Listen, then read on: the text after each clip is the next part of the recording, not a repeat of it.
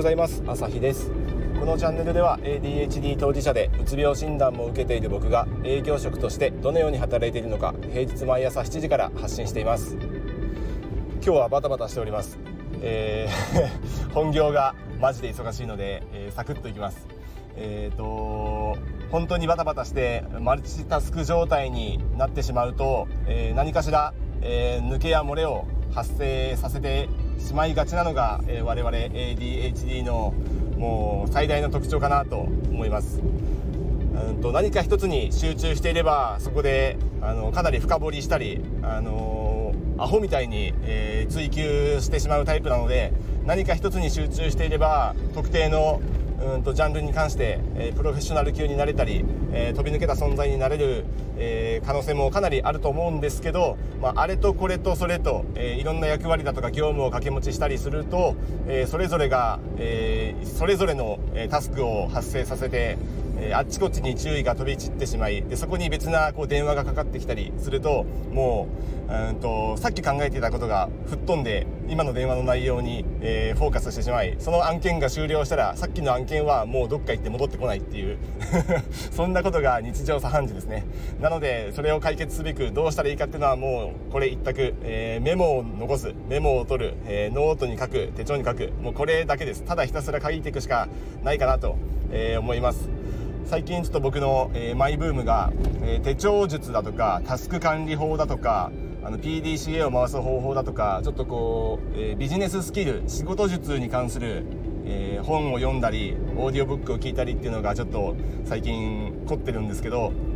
まあ、何を読んでも何を聞いても結局はいかに、えメモを残すかっていうことに終始するんだということが、え分かりました。まあ、デジタルだろうがアナログだろうが、まあ、どっちでもいいんですけど結局自分の脳で全てを完結させようとすると絶対に、えー、ミスが起こる後手に回るっていうことが起きてしまうこれはどんな優秀な人でもそうらしいです。まあ、ある種の天才レベルまでいくとうんと、まあ、頭で記憶できるっていう人もいるんですけど、まあ、そこに僕らが到達できるかと言われたら、うん、その可能性は低いしなんか普通の人がそこを目指すべきではないと思います。普通に会社を経営してる、え有名な、え社長なんかの本を読んだりしても大体メモマだったりします。で誰々社長は有名なあの社長はもうメモを取りまくってるというような話の方がかえって多いぐらいなので優秀な人がメモを残してるのにどうして僕らがメモを残さずうまくやれるのかやれるはずがないっていうところですねなのでどんどんどんどん、えー、頭の中で発生したあれやっとこうっていうタスクだとか、えー、降ってきた仕事えー、お客さんから頼まれた、えー、ちょっとした用事など